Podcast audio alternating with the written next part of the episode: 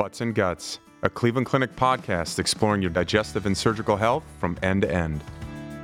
Hi, everyone, and welcome to another episode of Butts and Guts. I'm your host, Scott Steele, the chair of colorectal surgery here at the Cleveland Clinic in beautiful Cleveland, Ohio. And we're very pleased today to have Dr. Gautam Mankaney, who is a staff physician in the Department of Gastroenterology, Hepatology, and Nutrition here at the Cleveland Clinic.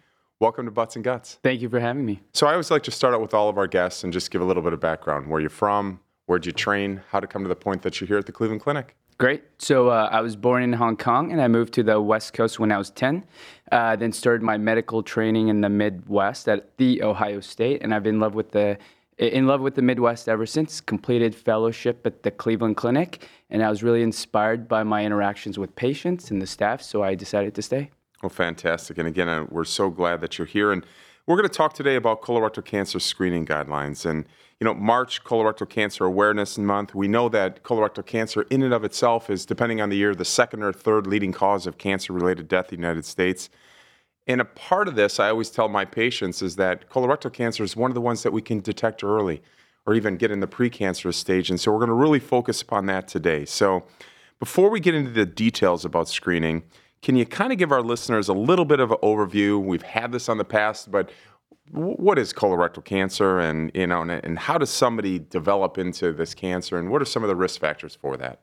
So cancer essentially is when cells start dividing abnormally and escape their growth cycle and then turn into little growths. When that happens in your colon or rectum it's called colorectal cancer Generally, it starts off with a little piece of tissue that grows over time. That's a 10 to 20 year process, and uh, eventually you get your cancer. Now, risk factors for colon cancer include um, so think of all the unhealthy things. So, eating a lot of red meat, eating a lot of processed meat, lack of physical uh, activity, or uh, um, not eating that many vegetables. Some people have other risk factors which they're born with. So, genetic factors. They have uh, a lot of colorectal cancer in their family, or they have a syndrome in which people get colorectal cancer. So, there's many components that increase your risk of having it. You know, one of the things that we talk about in terms of treatment of colorectal cancer is the colon and the rectum. We tend to bring those together. But just in general, an overview how is colorectal cancer treated? So, when you find the cancer early, that's when it's either a precancer or a very early stage cancer. So it hasn't moved anywhere else in the body or it hasn't grown past the area of the colon or the rectum. Uh, many times we can endoscopically treat it. That's uh, through a procedure where we just cut it right out. Once it grows past that, then we have to use the expertise of uh, other physicians on our team. So, uh, depending on the stage and how widespread it is, it may mean chemotherapy, radiotherapy, or uh, surgery and uh, depending on where you are in the organ too. So the colon is uh, a meter to a meter and a half long. The very end of it is uh, called the rectum. That's where stool collects before you uh, uh, poop it out. Um, and so depending on where you are in the colon determines what type of treatment you get. So we're going to focus in on now on colorectal cancer screening methods, and we'll just talk about the different tests themselves. And so uh, some of these are used more often, and some of these are used less often, and are maybe even a, a little bit more historical or very specific instance purposes. But let's first start out with either a barium enema or an air contrast barium enema. What is that? There are many types of tests to look for colon cancer. Some of these tests are stool based tests, and some uh, allow direct visualization. Direct visualization means uh, it's exactly what it sounds like. Uh, now, in that uh, category, you have uh, imaging tests. Uh, and that's where your barium enema falls in. So essentially, what the radiologists do is they uh, instill barium into your colon. Barium is something uh, that you can uh, visualize with some sort of x ray machine. And what they're looking for is those little bumps, the growths I talked about on the inside lining of your colon. And when they see it, they assume it's either a cancer or a big polyp. So you also talked about direct imaging tests, and there's something that's called a flexible sigmoidoscopy and a colonoscopy. What are the differences between the two, and why would you use one versus the other? So a colonoscopy and a flexible sigmoidoscopy, what essentially it is is uh, a thin, long tube uh, with a camera on the end, and it allows you to see inside the organ. Now, a colonoscopy allows you to see the whole colon, so it's longer than a meter, and it helps you get to the very end of the colon prior to a colonoscopy, you have to do a bowel prep to improve your visualization. A flex sig, the way I like to think about it is it's a half colonoscopy. So it only sees the distal end, the end of the uh, colon, and mostly the rectum. Now, the good news about a flex sig is you don't need a bowel prep. But one of the cons about it is you don't get to see the whole colon. And we know you get colon cancers on the left side and the right side, the right side being the far end. So, why would you get a flex sig in and of itself? A couple reasons to get a flex sig. One is if you don't want a colonoscopy, let's say, or if you have symptoms which make us think, oh, maybe there's something going on in the rectum. Uh, perhaps if you're on the younger side, uh, in younger people, we tend to see colon cancers on the left side of the colon, so that's the far end. Um, those are the re- reasons to do a flex sig. And one of the other things you mentioned is this category talking about stuff in the stool, whether it be a fecal occult blood test, um, a stool sample that you get sent home with, or even the newer ones, the stool DNA. What are those all about? And then if they're positive, w- what happens next? Uh, when that little growth turns into a cancer, uh, like I said earlier, it takes about 20 years. In that process, it may start bleeding, um, and sometimes you don't see that blood. It may be just a drop or two of blood. So, what these other stool based tests do is they try and find that blood that the little cancers or the polyps uh, uh, lose into your colon. Again, you may not be able to see it. So, the plus side is you don't need a colonoscopy if it's negative. But if you find something with these stool based tests, you still don't know what's causing the bleeding. You still don't know uh, where it is. So you still will need a colonoscopy if positive. And so, how are these stool DNA tests? How, how are they done and what are they testing for? So, blood has uh, two components to it it's a protein and it uh, also has a ring that holds iron in it. So, depending on the type of stool based test you use, uh, it's looking at the different components of that protein. So, you may have heard of fecal immunochemical testing or FIT testing, that's one type, or uh, fecal occult blood testing. Now, as you had uh, um, asked earlier, we have these newer tests that look at DNA. So, when these uh, cells that turn into polyps or turn into cancer, when they, uh, I mean, something's wrong with them. They're not your typical body cells. So they have weird or abnormal DNA. They shed that into your stool. So these new tests are also looking for that DNA. Yeah, and I think it's important again to just highlight the fact that you do oftentimes need to have a follow up test to see what's going on that often involves a colonoscopy. So, truth or myth, a colonoscopy is the best screening and prevention tool for colorectal cancer. So I'm a little biased on this one because I am a gastroenterologist, but I think that's the truth. And the reason I think it's the truth is uh, it allows you not only to find the cancer or find the precancers, but you get to take them out at the same time. So before we kind of go on here, you mentioned something earlier about having a colonoscopy, and the worst part, or the I guess the part that a lot of people fear more than anything, is the prep. Can you kind of explain the process of the prep? Why do you do it, and what to be expected and kind of like take some of the mystery out of this bowel prep? Yeah, absolutely. So uh, polyps are tiny. Polyps, again, are those precancers. And cancers can be very tiny. They come in all sorts of shapes and sizes. Uh, they can be completely flat, and they sit on the inside lining of your colon. Now, they range in size from a millimeter to one or two centimeters. If you have a little stool left in there covering that polyp, you may not be able to see it. So the purpose of the prep is to clean out all that stool to give uh, uh, you the best possible chance of finding all those lesions. Previously, preps used to be large quantity, so you had to drink four liters of fluid, and that's hard for anyone to do, uh, and it only came in one flavor. So now we've come up with all these types of preps that come in different quantities, different tastes, um, and different ways of taking it to make the process easier for you. Yeah, and as someone who tries to practice what they preach, I can tell you that you know the prep not as bad as I thought it was, and it's certainly something and the easy test to be able to do so that we can get a colonoscopy. So.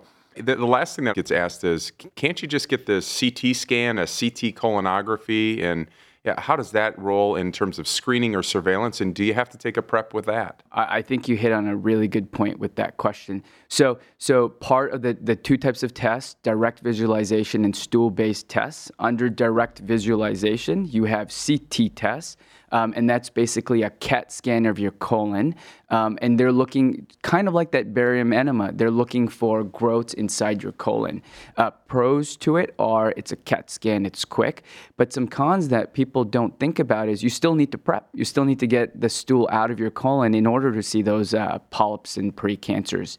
You have to do it more frequently uh, than colonoscopy, and then you're getting a little small dose of radiation as well. Now, we're here to focus on screening guidelines. And so I think the first question, to, uh, very briefly, what's the difference between screening and surveillance? Good question. So, if you are an average risk person, that means you're an individual who doesn't have a predisposition towards developing colon cancer and you're coming for your first test. We call it screening. That usually starts somewhere between the ages of 45 and 50. If we find a polyp or we find a cancer, or you have some sort of risk factor, let's say you have a genetic condition that predisposes you towards colon cancer, uh, uh, then we call it surveillance because you're a higher risk to have something in there. Yeah, and I, I know we're going to get into this a little bit, but it also affects how often we need to get these uh, these screening or surveillance methods. So you did talk a little bit earlier, touched on this, but specifically now as it relates to when you should get a screening or surveillance examination, how do these risk factors of family history or even race play into the timing of when you should get your first examination? Yeah, so um, traditionally we used to say your first examination starts at 50 years old, um, and it went from 50 to 75. What we know is, as far as race goes, that African Americans are uh, have higher rates of colon cancer, and when they get colon cancer, it's at a later stage. So, what our society guidelines, uh, that's uh, several experts who are, who study this subject recommended that if you're African American, you start at 45. Now we've been screening for almost two decades, and we're finding that colon cancer uh, rates are decreasing, except young people are getting more cancer. Because of young people getting more cancer, the American Cancer Society has recommended that everyone should start at 45. So, right now, the start age that I tell people is if you're African American, 45, and then for everyone else at average risk, somewhere between 45 and 50. Yeah, and also, how does family history play into this? Apart from the genetic syndromes that you mentioned earlier, but if my first degree relative, my mom, my dad, had colorectal cancer at age 50, would that affect the timing of when I get my first examination? Absolutely. So, in your family, uh, if your dad had colon cancer at 50, let's say, then you would start 10 years before that. So, you would start at 40. So, if there's any colon cancer in a first degree relative, so that's your mom, your dad, your brother, your sister, or your kids, you start 10 years younger than when they had their colon cancer or at the age 40, whichever came first.